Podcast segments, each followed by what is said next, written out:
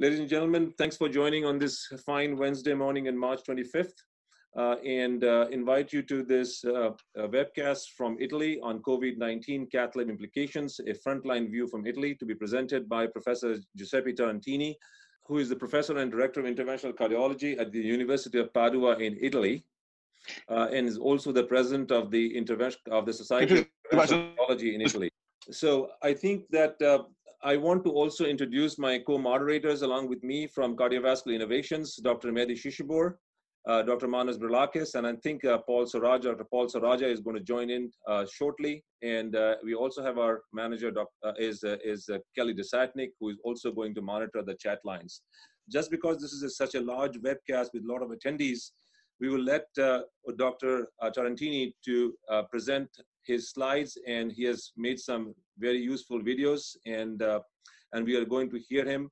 We will be able to ask him some moderated questions that we will monitor through the chat line during the presentations. So Giuseppe, I hope that is okay with you. We will not make many interruptions because this is a large forum.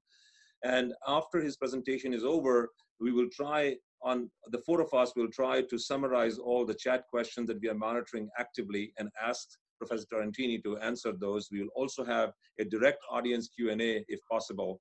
But I hope you are you all understand that that might be technically slightly more challenging. So please be patient and please text us your uh, your uh, chat questions. I am also we are also aware that all attend potential attendees are unable to join the meeting. We are going for them. We are we are sending out messages right now, and uh, we have extended our capacity today. But we will immediately after this webcast is over, we will post the entire content of this webcast along with the Q and A recorded live uh, on our website at www.cvinnovations.org. And uh, Kelly has already sent out that message. Without, uh, uh, without further ado, I invite Professor Tarantini for taking this very precious time from his busy clinical service and also from his personal life to share the insights of what they have learned in Italy uh, tackling this menace of COVID-19 and how and where to go from here. So Professor Tarantini, the floor is yours. I, I urge all attendees to mute their lines and again, as I said, uh, myself, Manos, and Mary will be monitoring the chat lines very actively and ask those questions from Dr. Tarantini during the presentation and afterwards on your behalf. Thank you very much, Professor Tarantini. Giuseppe, my dear friend, the floor is yours, and I, uh, and I urge you to begin your presentation. Thank you, Subhash. Thank you to all, you know, the organization organizers of this very interesting webinar. I would like to thank you for having me. I think this is an opportunity to share knowledge about what we have learned in the middle of this sanitary disaster. So let's move on to my first slide. My first slide is important because it's, you know, my agenda. Please attend this webinar if you wish to know more about the portrait, the unique aspects of the new virus, definition of suspected, confirmed, COVID patient and asymptomatic patients, standards and control measures to adopt to prevent introduction and spread of the COVID-19 and cath lab, the step-by-step -step practical approach in case of suspected or confirmed COVID patient. And we're gonna, you know, analyze all the different phases that are real world phase. That means before the lab, peri-procedural management, staff environment, donning and doffing and post-procedural requirements. So having said that, I think it's important to start with this statement. What I'm going to present is where we are now in Italy, is the arrival point. We didn't start from here, and this is probably, you know, the, the key points, the key takeaways of all my presentation, just to understand where we, where we arrive after you know this the explosion of the outbreak.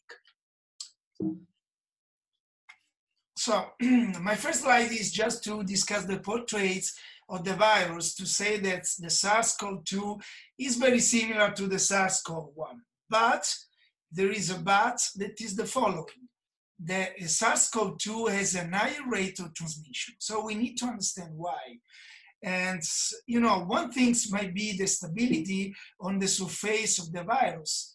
But actually, if you look at the paper, the recent paper on New England Journal of Medicine, you can clearly see that there is no difference in stability between the two viruses because in the aerosol, the virus lives for three hours on cardboard for one day and on plastic and stainless steel surfaces up to through two or three days. So it is important to keep in mind when you think of the contact.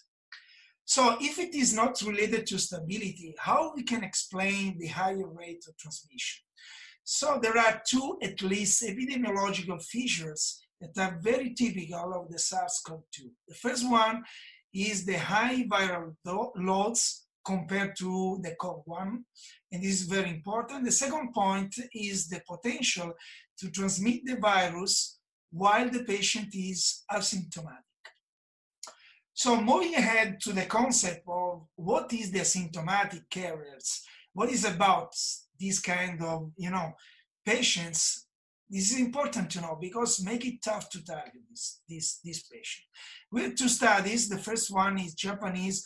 The second one is a Dutch studies that shows in the first case that the whole passengers of the Diamond Princess cruise ship 18% of these passengers were asymptomatic COVID patients.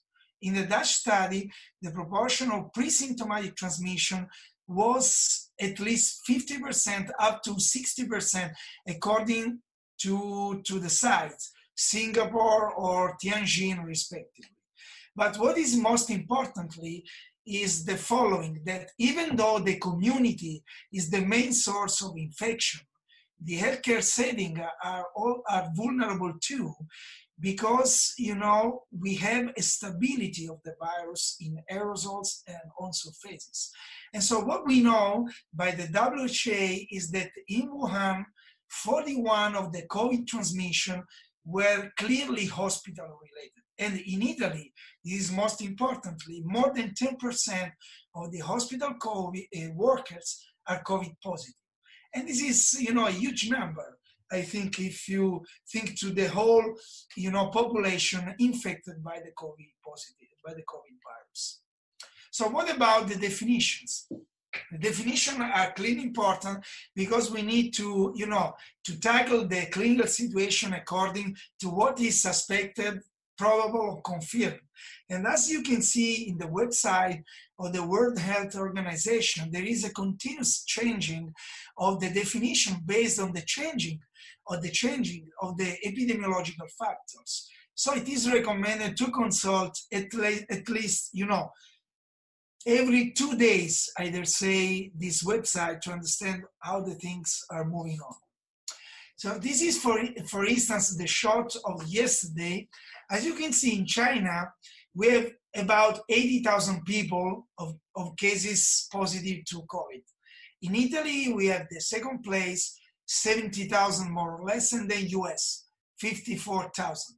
But what is interesting to see is the new deaths. The new deaths in China are only seven because we have a time lag compared to China of three months, let's say. In Italy, it's plus 743, and the US is 202 and 25. This is very important because if you look at the total death per million people, is only two cases in China. For the moment, is two cases in US, but is above 100 cases per million in Italy. So this is a very scary picture. So what about the definition? We have two things to be as simple as possible, but avoiding to be simplistic. We have two things to consider, the clinical findings, and according to the WHO, we have to consider the presence of fever, about 37.5, plus either cough or shortness of breath. This is just one element for the final attribution or adjudication of the suspected case. Then we need to meet also a kind of epidemiological requirements that is the travel or residency in the area of local transmission, direct contact with confirmed or probable case, and need for hospitalization. As you can see, you know, this definition is very generalistic because for all of us that are, you know, mm, uh, hospital workers, the need for hospitalization is already met. So we can disregard more or less of this, this kind of criteria. The third point is the test. What is important, we will see, you know, carry on my presentation, the importance of the test. And based on these three pillars, we can define the suspected case. That means that you have two symptoms plus one epidemiological findings. Probable case when you have a suspected case with an inconclusive, but also not yet available, but performed test according to the WHO.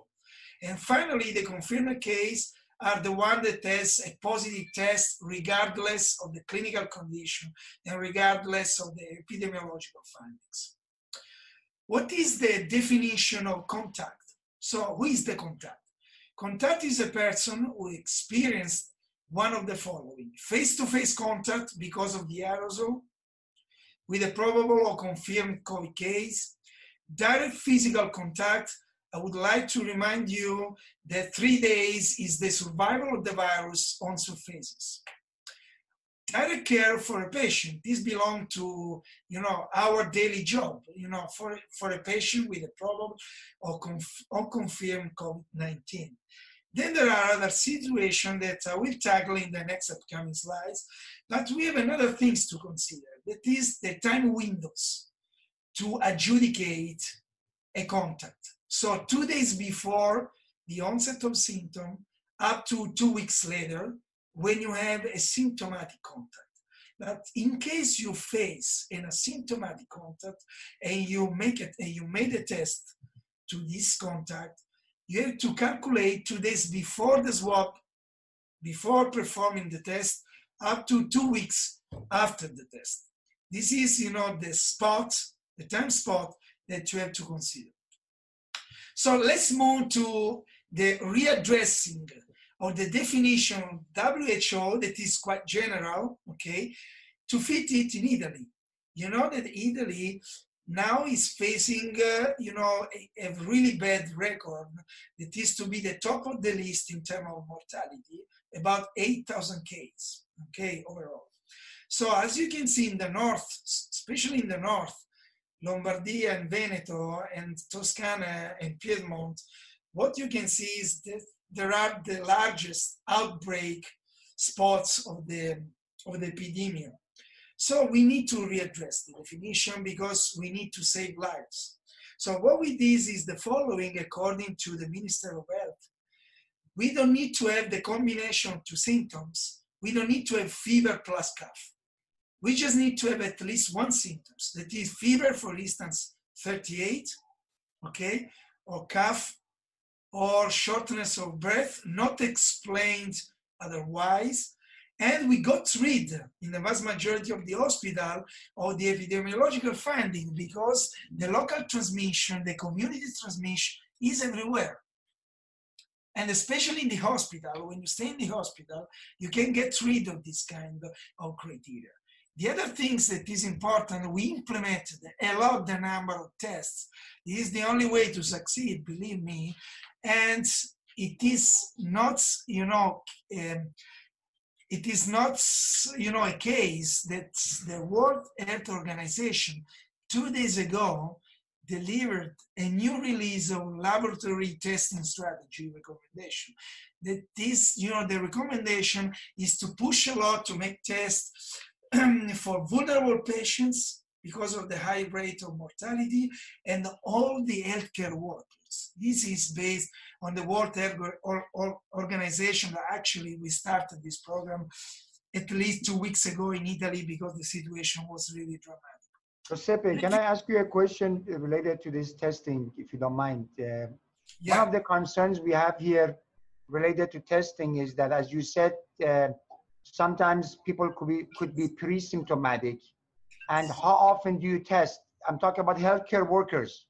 So if i don't have symptoms do you test every day? Uh, how often do you test? Because i may be not exposed today but i may be exposed tomorrow or the next day. Okay i'll tell you exactly what has happened.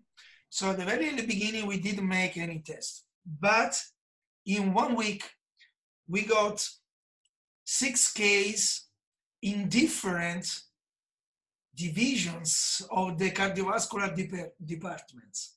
So a lot of a, a lot of infected people, healthcare workers, so it was unacceptable. So at that point, everyone has to be considered a direct contact. So at that point, we did the test every two days for two weeks. This was the policy now. In case of new contacts, we have to restart with the test. And we have a full use of DPI, but uh, I will uh, go more deeply to this detail in the next upcoming slides. Okay.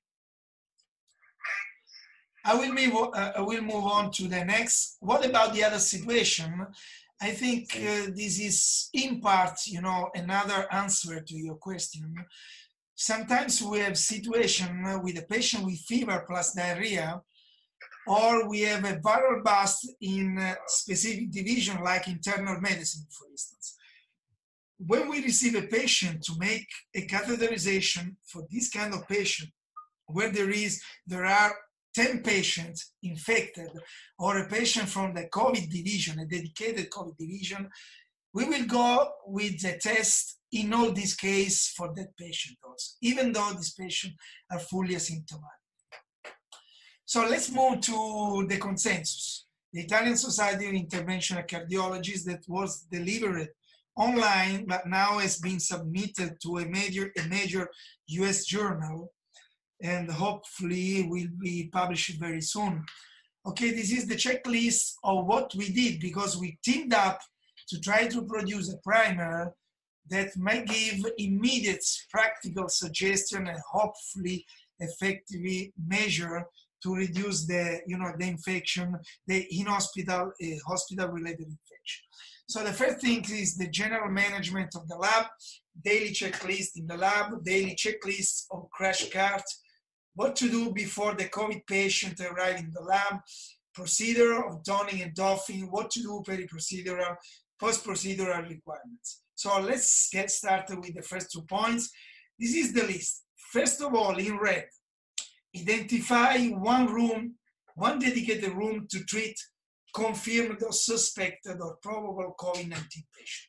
This is my suggestion, especially when you have three rooms, two rooms, four rooms, etc. It's better to save the other room and to dedicate with all the devices, etc., one room, and all the people need to be trained for that. So you need to have surgical mask, respirator, and N19, 95, FFP2 standard, or FFP3. This is for the anesthesiologist. Long sleeves, water resistant gowns, sterile gown, gloves, air covers, high protection. You will see the movie in a while apron shoe covers due to the risk of speech from organic material and chemicals. What about the crash cart that you have to check every day? Heat and moisture and moisture exchanger filters to be placed on any interface, laryngoscope, mask, circuit, endotrach endotracheal tube, supraglottal devices, introducer, closed system, antifogging system, any potential useful drug, and blah, blah, you know, these kind of things. So what to do before a COVID-19 patient arrive in the lab and the donning and doffing procedure? Okay, what to do before? Notify the, notify the area receiving the patient any necessary precautions. You will see in the movie. Maximal coordination to avoid staying, staying in the waiting areas. So we need to spare unnecessary people to stay there health workers, patients, all the people that is not needed to stay there. Get all the patients in the lab away from the path, pre-alert the anesthesiologist to consider elective intubation. Sometimes you have to face patients with uh, a very, you know, intense cough, etc. So you have to intubate the patient. Otherwise, the aerosolization is too much, is very risky for all the people that work in a closed room with a neutral or positive ventilation. Because we have to admit that the vast majority of cath lab are not made to isolate the infection because almost, you know, none of them unless the hybrid room has negative ventilation. Only the personnel involved has to stay in the room, identify a supervisor, they need to make and to dictate the right sequence of the donning and doffing. Then we have to look at the patient. All the patient need to come in with a surgical mask. Hmm. this is something that you can print and hang on on the wall, but I'll show you the movie that is available for all of you. So this is the way, the path of the COVID patient. As you can see, this is all the way down the corridor. We have the, the room. Then you have other closed room. And the way is very clear. And at that, at that point, you need to start with the donning before accepting the patient. Okay, this is very important. Let's see now the video. This is a video that has been done by our department and supported by our society. so, first of all, all healthcare workers involved in the procedure must wear the proper PPE before the arrival of the patient. So the first thing is the hand hygiene, as usual. Remove any personal item gather the necessary PPE and check on the on the cart. This is what you need. At this point, you go with the hand hygiene with the.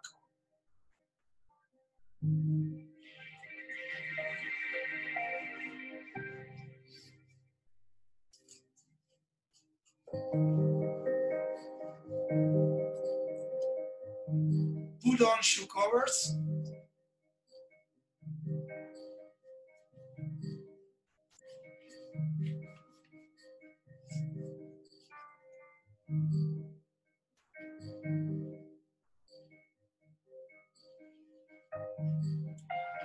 This you need to wear the first gown.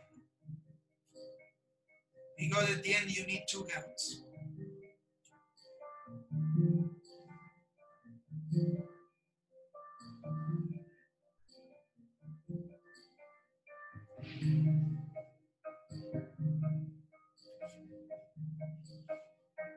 This is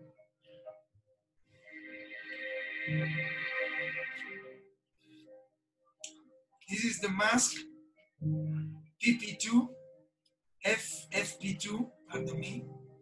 You need to open it to unwrap. Take off the glasses and then you put on your face like that. And you pull, you know, the, the strap behind the head. This is the correct maneuver. Okay. Then you need to be sure to it up on your face to avoid to have any, you know, risk of aerosolization.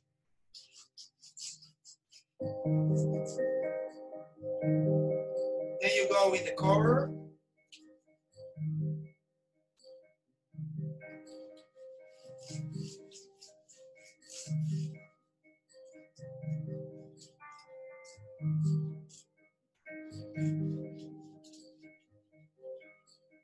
Is the time of the face shield. You can go with goggles also.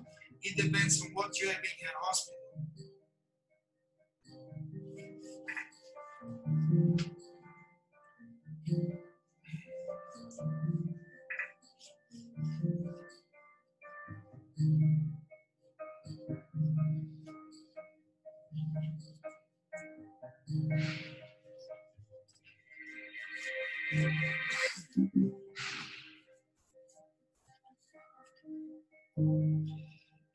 This is the time of the third pair of gloves.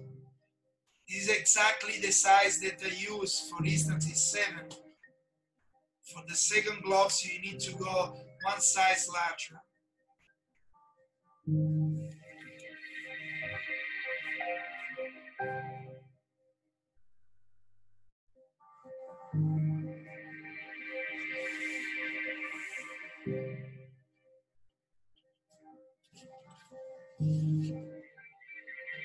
This time you put on the sterile gun. As you can see beside me, there is the supervisor that tell, tell me the right sequence.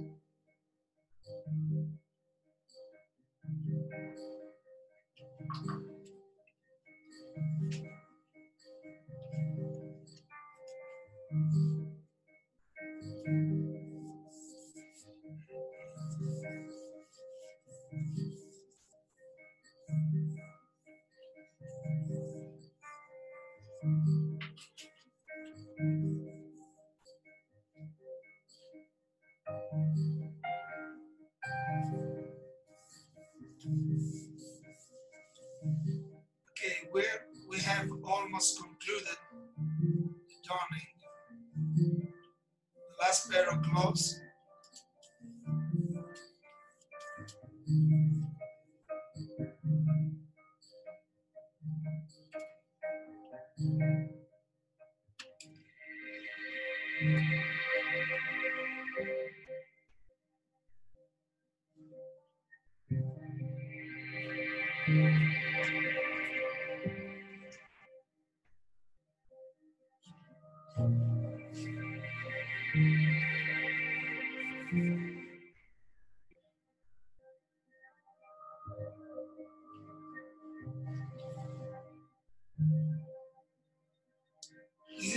final check.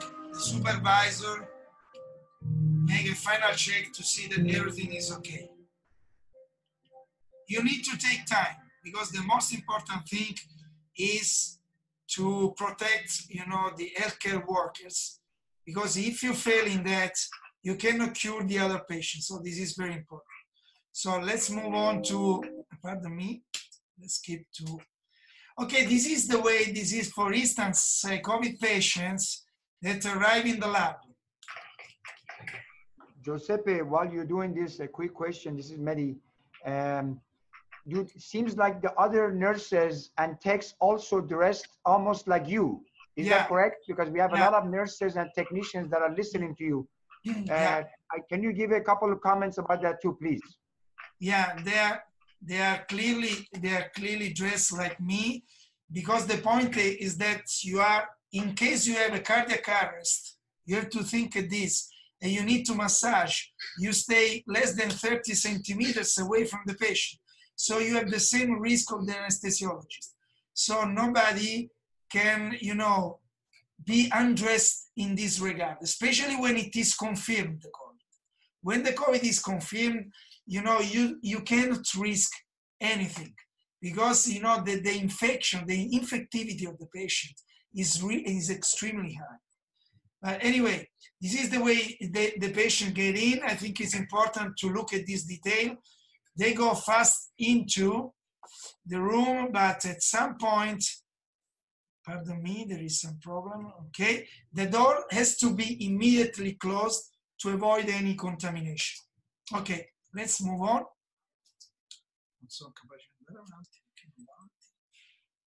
Okay, this is my institution, but we've decided also to have a dedicated cabinet that is a COVID.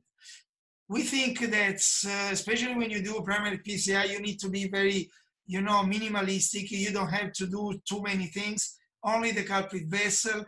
We have selected one type of stents with all the sizes in there and some wire that are the workhorse wire because we, don't want to you know touch too many things to avoid avoidable contact that are only you know increase the risk of contamination. So what about the doffing when you have finished the procedure? Especially if you don't have any anti-room that is in the vast majority of the lab is like that we don't have any anti-room doffing of the PPE has to be done in the operating room with the door closed. Only the facial respirator has to be removed outside. Now let's see the doffing movie. Is even more difficult and delicate because you need absolutely to follow all the rules to avoid to contaminate yourself and the team.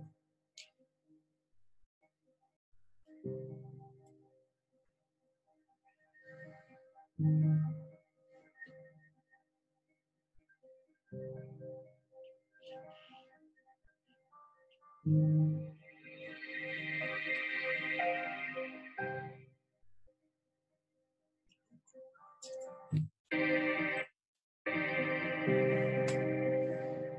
first of all, you have to go with the hand hygiene, with gloves.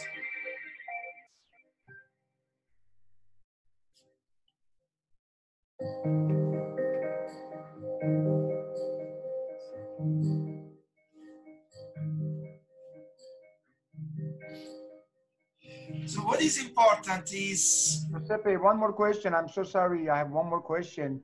What do the nurses and the techs that are transporting the patient doing with their clothes? You, so they did the case, case is finished.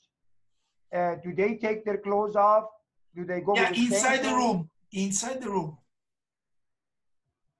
You will see. You will see the end. You will see the end, but it's inside the room. Okay. The point is that what is important to look at is that the the gown is tied only outside, not inside. Otherwise, it's not possible to take it off. Okay, at this stage.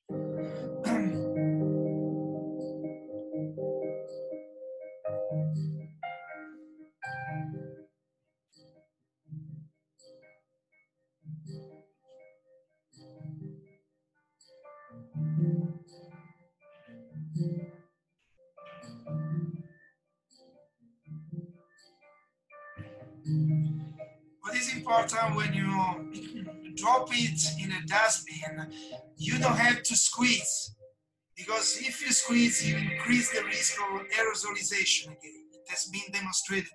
So you just need to drop it.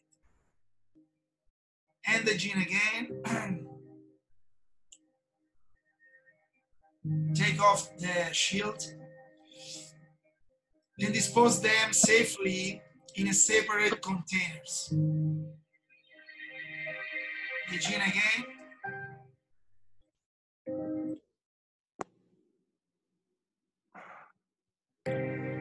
Remove the hair cover.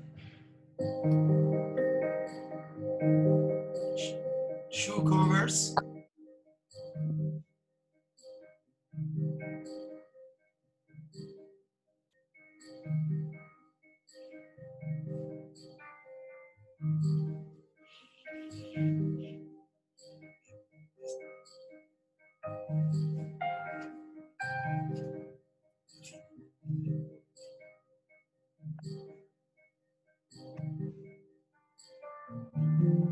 It also question.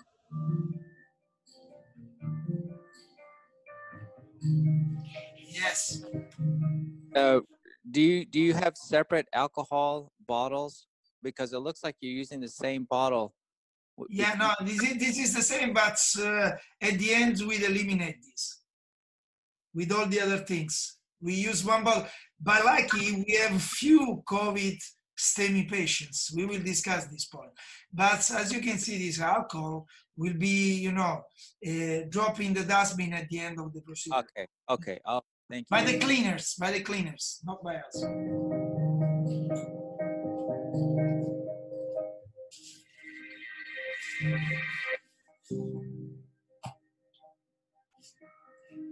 Yes, I used your elbow there. You know, one more question. This is Manoj here. How about uh, the beard? They're asking. Yeah, this is a good question. I should have to to shave. This is this is correct. No, but one second, one second, one second here. This is important. The final part. You have to go out dressed like that. No one has to touch. Okay, you have to close the room. At this point, you are, you are still wearing the mask. This is very important. At this point, you have to wear another a pair of gloves.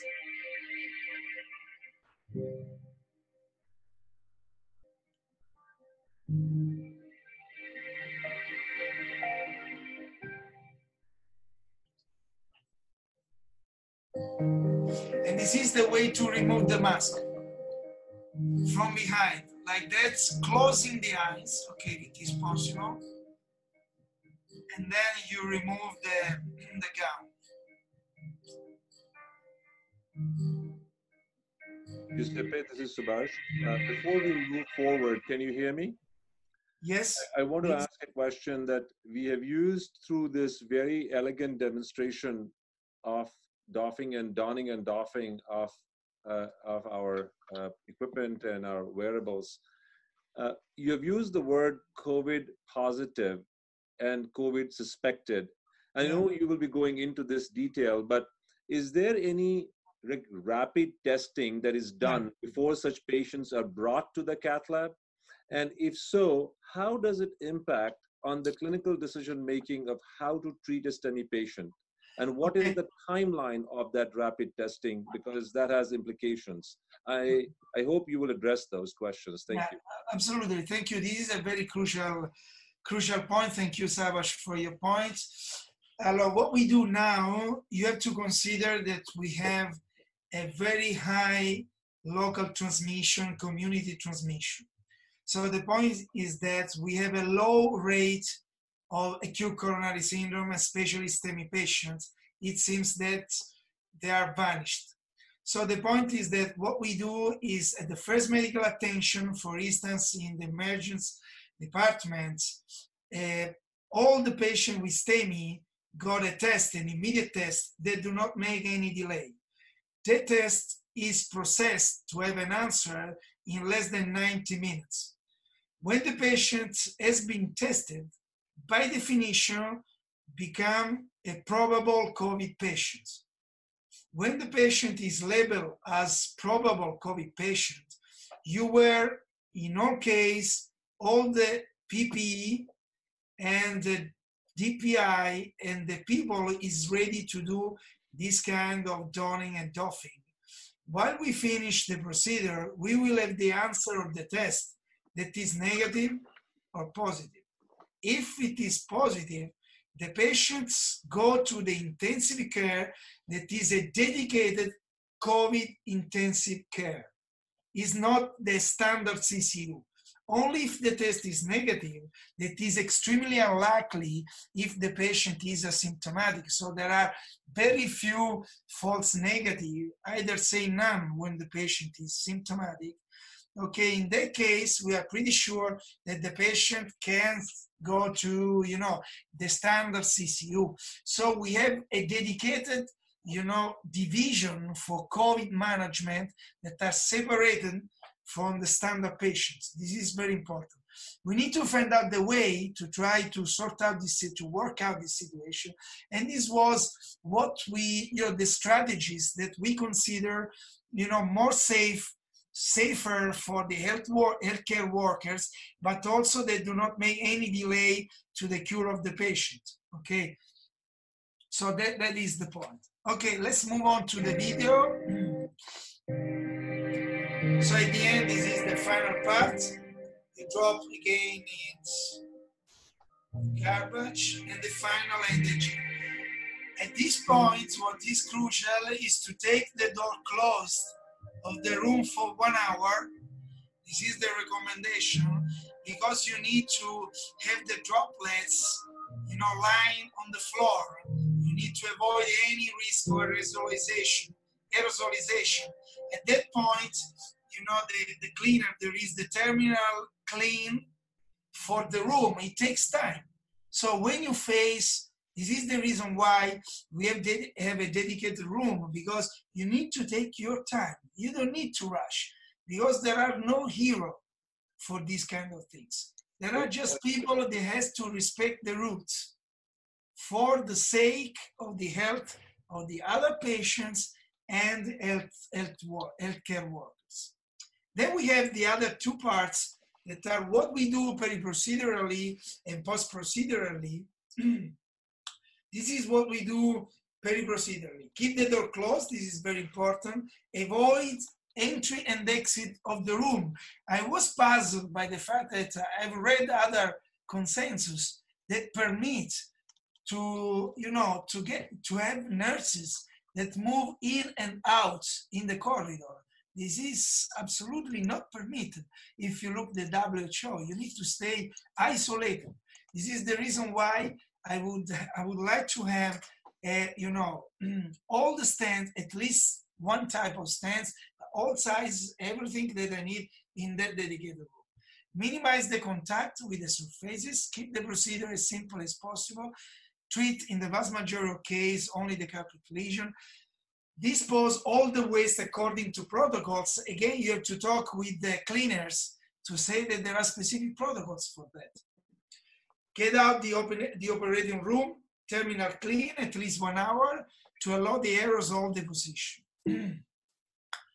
Post-procedural requirements, notification of any new confirmed case, a record of all staff providing care. If at any point a member of the staff feels as she or he has been exposed to pathogen, has to follow a specific path, facility protocols that we have in our institution. Staff who have been provided care to confirm COVID case should be vigilant. What is needed is an active surveillance for fever and respiratory symptoms for at least two weeks following the last exposure to confirmed case and follow all the internal protocols. So let's go to specific case, the STEMI case. Giuseppe, Paul. I just ask a quick question here. Um, what did you what did you do with your shoes? Because there there are some others that advocate having dedicated shoes, even Wellington boots, that are committed for these COVID cases. How did how did you manage your shoes and and and, getting there? So the point is that is that when when we say with the shoe, we take off the collars, we go uh, outside as you've seen. At that point, we have in the way of, of, of the of the lab, have a, a zone that has been ster- is that is sterile, okay, with some alcohol, etc. So we leave the the shoes there, and we have another pair of shoes in another place. And so we, we have to try to minimize. That is the, it is the only things that you can do at, at one point. Okay, so let's move on to the STEMI cases for the management. So the first consideration is that the STEMI patients are very, are very low.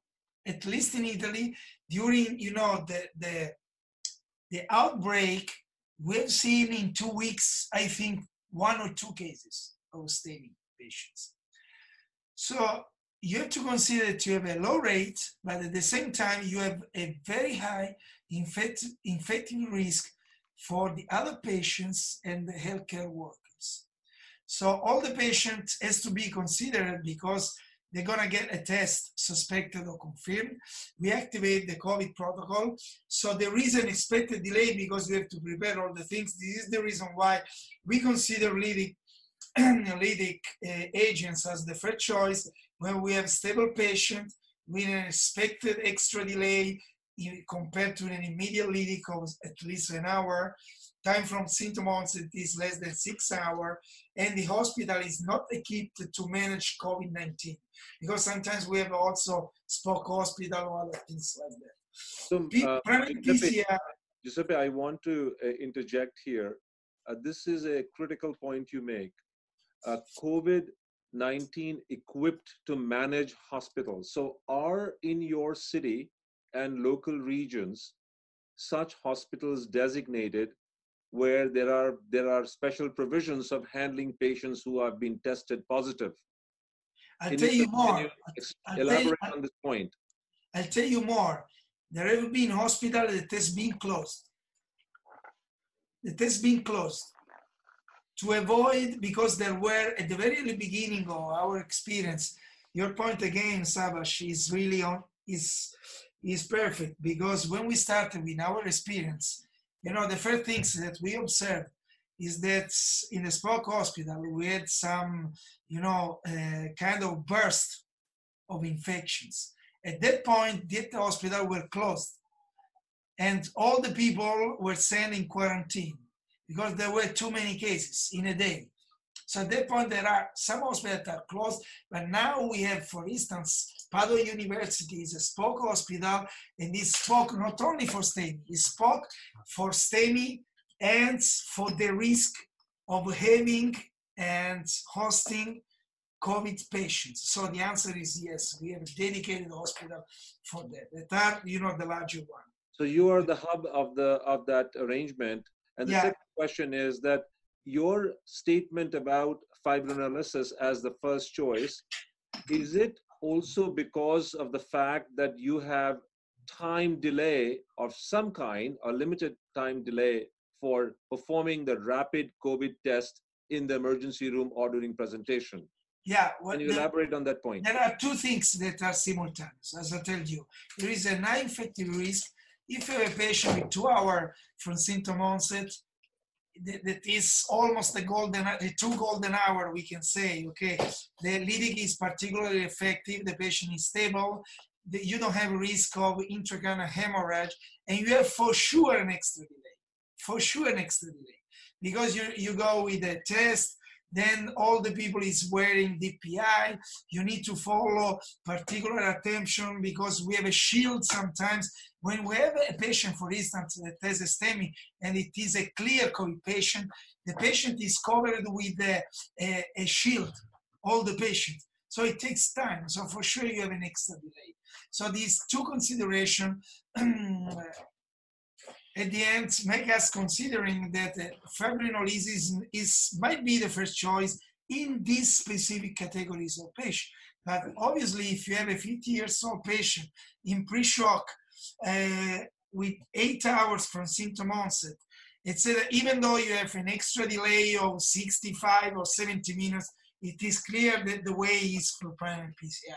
Giuseppe, completely understand. That is a general direction you're providing, but I understand your point that each clinical situations may be uh, assessed based on the merits of that situation. So I completely understand the personalized approach, but uh, also uh, very clear. So please proceed. Thank you for So the point, the only thing is, Subhash, you have to be, you might use also, you know, some case by case approach for the patients, but you cannot use a case by case approach in terms of protection of the system. So this might be the main takeaways. Okay. Excellent. Excellent point. Um, okay, let's go to the end of my presentation. Let's try to connect the dots. As I told you at the very early beginning of my presentation, allora, here is where we are. So Veneto is more or less where we are because we took experience from Lombardia, where the outbreak anticipated our outbreak of at least two weeks. Okay, two weeks. It seems a really short time, but it's a very long time. So in two weeks, you can face and witness a really a deadly disaster. You know, and look at this. Okay, in Lombardia, for instance, we have a total COVID patients. This has been upda- uh, updated on 24th of March. 30,000 cases against 6,000 cases in Veneto. Mortality rate, number of deaths compared to overall population, okay, 0.04% and 10 times less in Veneto, 0.004%. What about the lethality rate?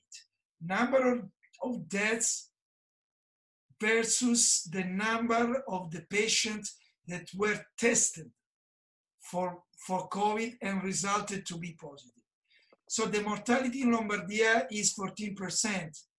We are not talking about, you know, um, not developed countries. We are talking about the top of the list sanitary system of Italy, Lombardia, 14%. You know that there is San Raffaele and many other people there. 14%. In Veneto is 3.6%. Why that? It is surprising to me that there are some microbiologists, infectivologists said they are saying this is matter of mutation of the virus. This is not true. This is simply related to the fact that in Lombardia they started making the test to the patients that, that were severely symptomatic. Severely symptomatic.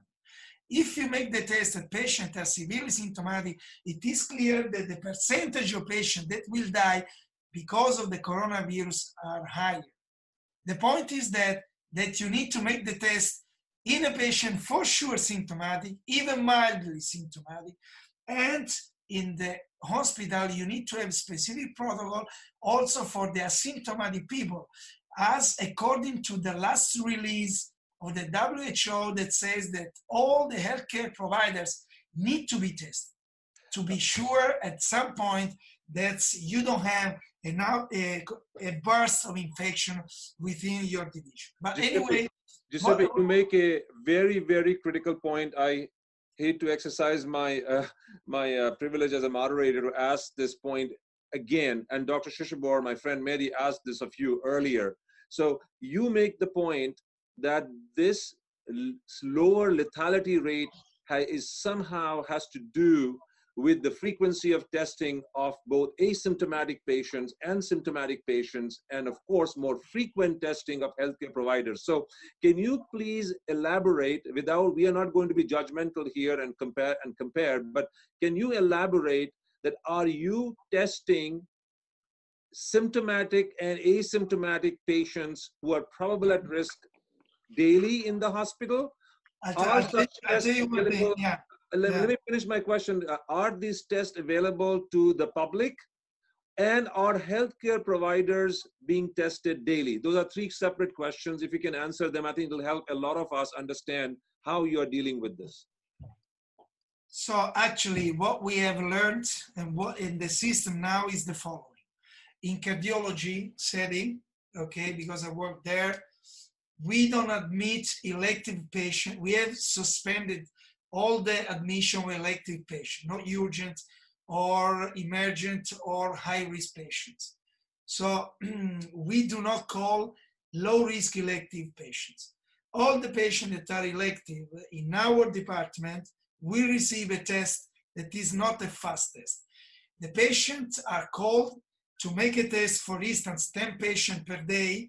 They are called two days before the admission to make the test, even though they are asymptomatic, because we don't want to have the risk to include in our division asymptomatic carriers, considering where we are, considering the, the fact that we live in gathering band no one is on the street. All the activities are closed. It's like living in ghost cities. So we have to, to have a kind of DEFCON 2 recommendation. That means before getting in the hospital, we don't want to threat your health. And we don't want to threat the other patients that are frail in cardiology. So we make the test two days ago. We have few patients 10, 10 patients per day in cardiology, for instance, two days before the admission. At that point, before getting admitted, again, will receive the measurement of the fever and they receive a test to a questionnaire to say if everything is correct immediately before the admission. Only with all this, you will be admitted in the hospital as elective case. For the um, emergency department, they'll do the test for all the patients admitted with uh, in the in the emergency department but this is a kind of you know dramatic measure because we live a dramatic situation so we started with only with symptomatic case. But in veneto what we got is that we make an epidemiological survey in a city a small city that is named Vo that's witnessed a, a huge outbreak. And they found making to all the patients the test that 3% of the patients were on the street and were asymptomatic carriers. 3% out of two, uh, 20000 people is an enormous number okay so what we got is that if you want to stop all the things that means the community infectivity and contagious we had to apply a very strict gathering ban. And this is the most important thing. The other way is to eliminate the hospital related transmission. And making more tests is very important.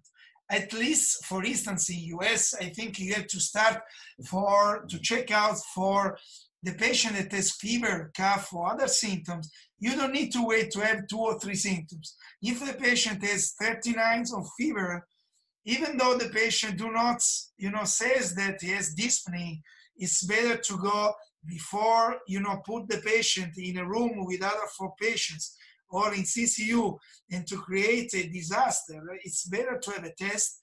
You have two different tests the very quick test that you will get the answer in less than 90 minutes, and you have another test that takes between three hours and six hours.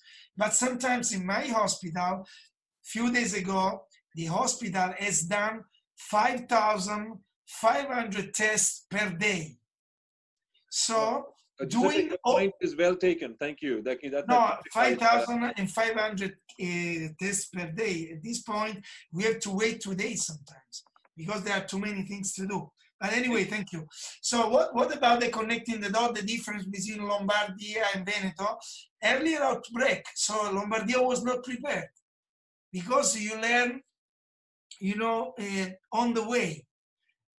You have some patients, then you will see that there are much more patients, than you have some healthcare workers infected. At that point, you need to understand that you need to apply strict rules. Then the delayed isolation measurements. This is very important.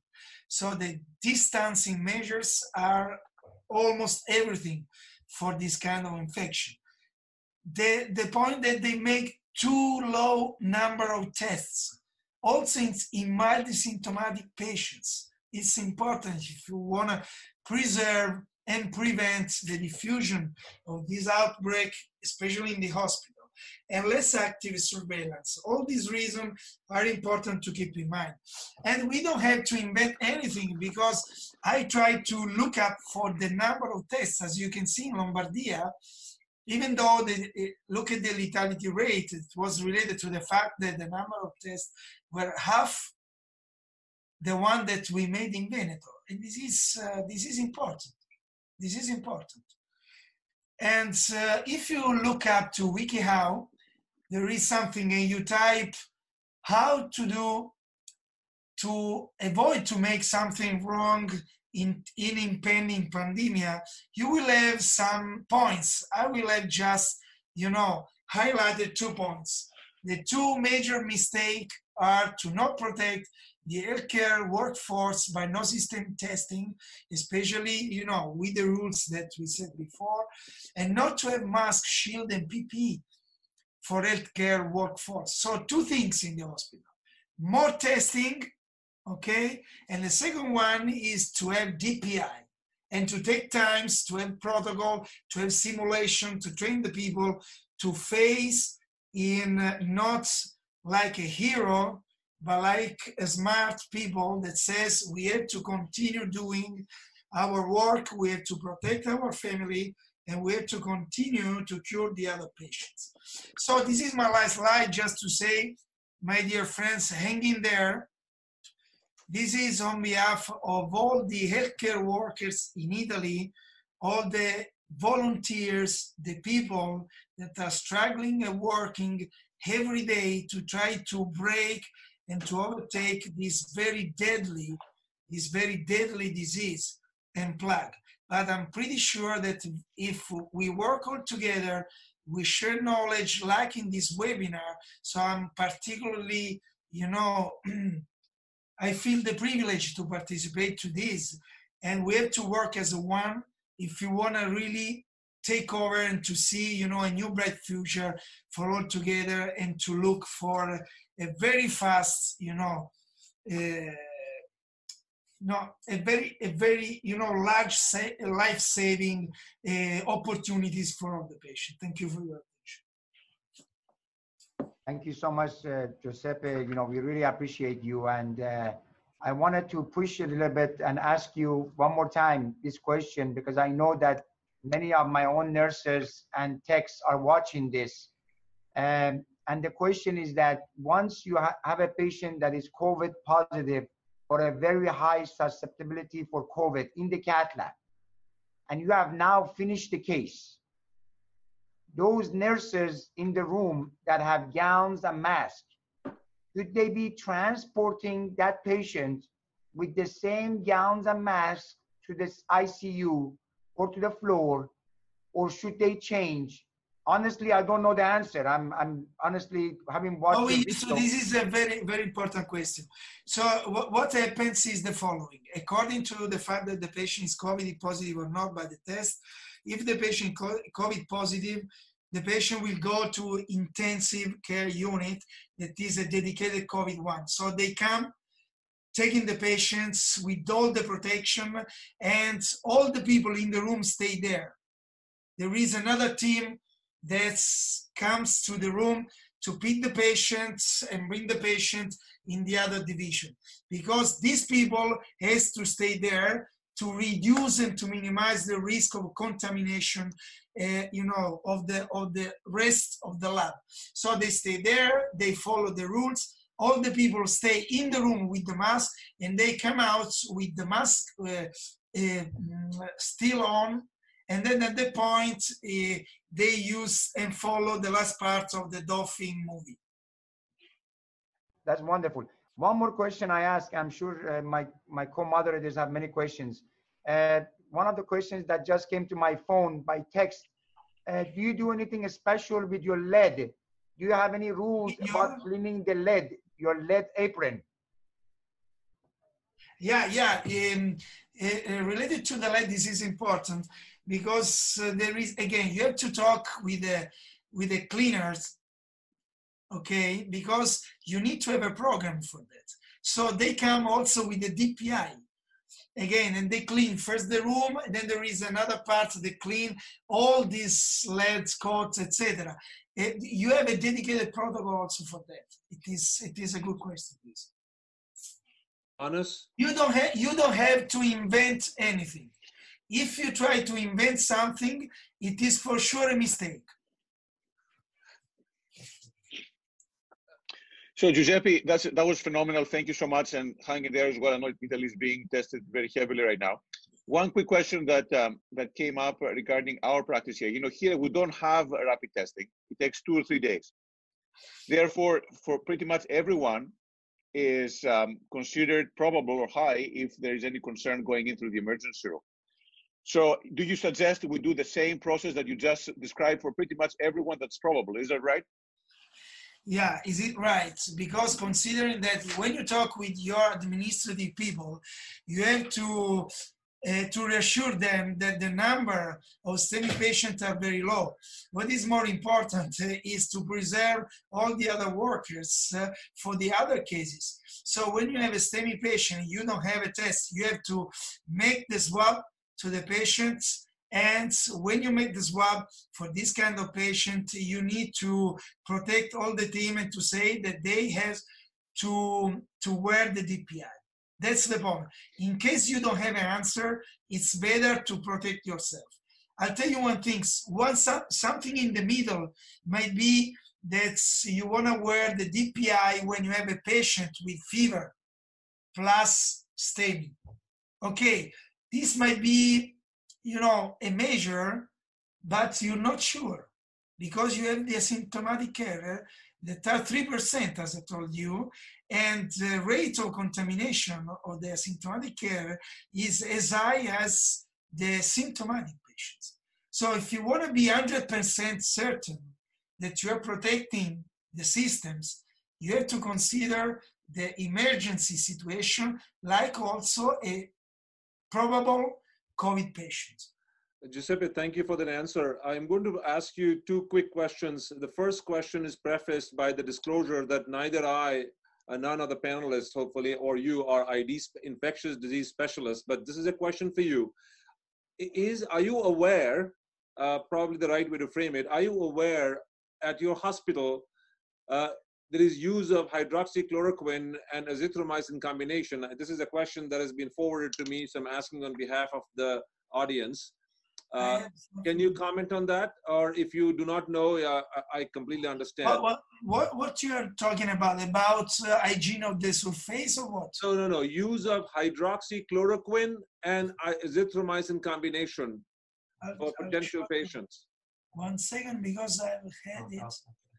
That's one question. And second, while you've uh, searched that information, I just want to say that you made a very important point that there has been an evolution of practice uh, from in different parts of Italy, places that have been in that the epicenter and those that are away and that have learned from it.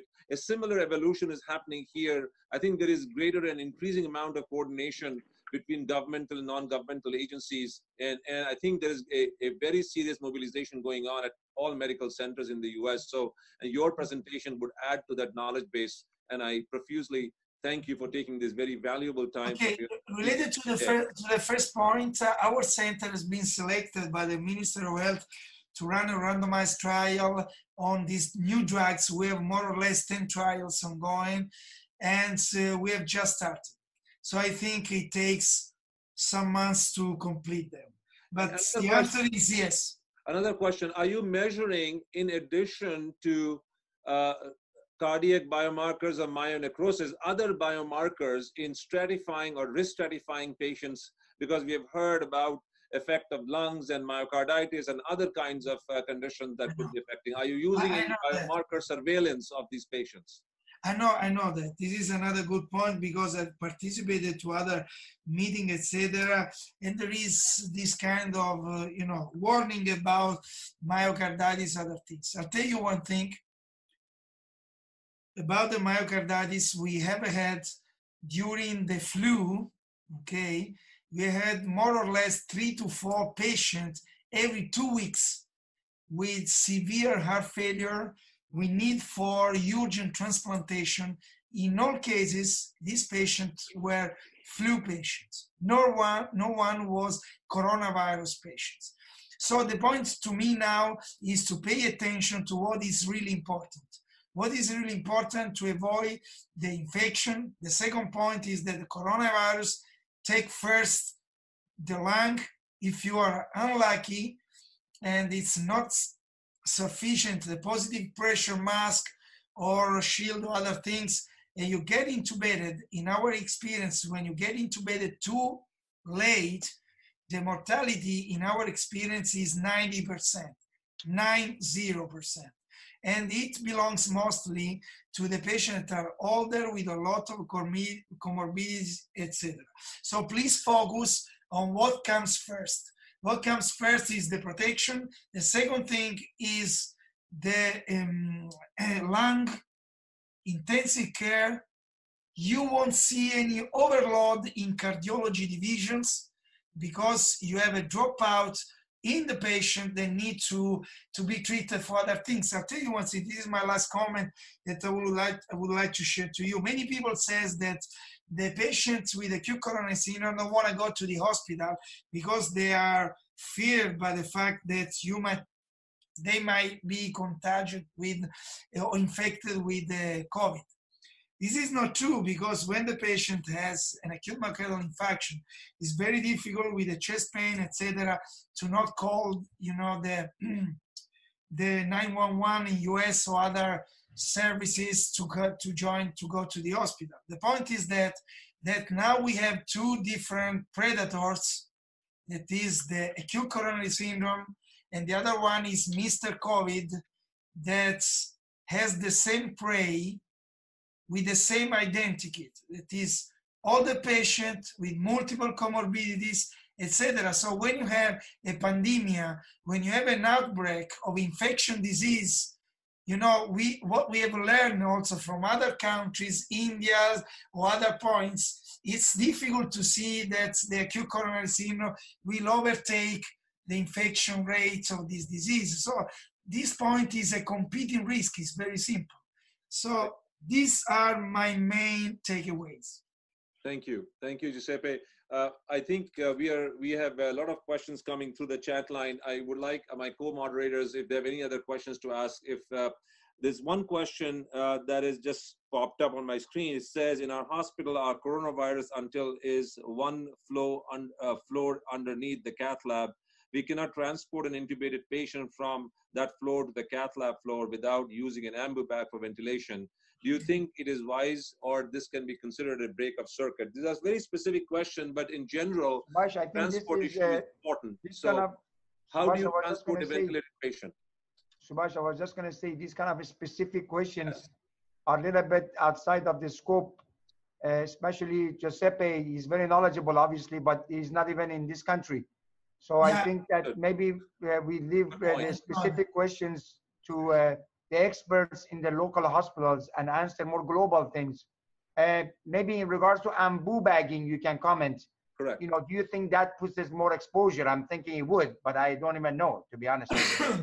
but I don't think we should get a specific because beyond the scope of our of our presentation, if you agree. Good point. Agree, agree.